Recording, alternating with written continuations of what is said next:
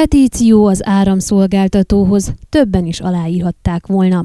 Alig több mint 300-an írták alá az udvarhelyszéki kis- és középvállalkozók szövetsége által szeptember elején indított online petíciót, amelyben az áramszolgáltatási problémák megoldását sürgetik. Papíron is nagyjából ennyien csatlakoztak a kezdeményezéshez, tudtuk meg Nagy Györgytől, az UKKS elnökétől. Ez nem sok, de egyetlen panasznak is nyoma kell, hogy maradjon, minden aláírás számít, mondta.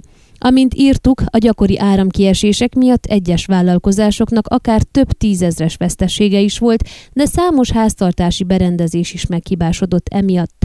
A nyár folyamán udvarhelyszék lakosságának nagyon sok kellemetlensége volt az áramingadozások és az áramkiesések miatt, nem csak a háztartási fogyasztók számára, hanem az ipari ágazatban is, áll az udvarhelyszéki kis- és középvállalkozók szövetségének közleményében.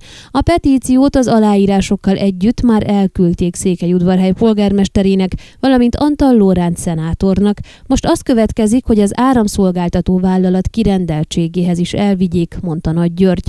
Hozzátette, ezt személyesen tennék, várják az időpontot. Mint elmondta, 2017-ben is benyújtottak egy hasonló kérést a Brassói székhelyű dél-erdélyi elektromos áramszolgáltató felé, de válasz nem érkezett, annak sem tapasztalták semmi jelét, hogy megjavult volna a szolgáltatás. Elképzelhető, hogy ezúttal sem lesz, de nem lehet szó nélkül hagyni, tette hozzá az UKKS elnöke. Ön a Székelyhon aktuális podcastjét hallgatta. Amennyiben nem akar lemaradni a régió életéről a jövőben sem, akkor iratkozzon fel a csatornára, vagy keresse podcast műsorainkat a székelyhon.pro portálon.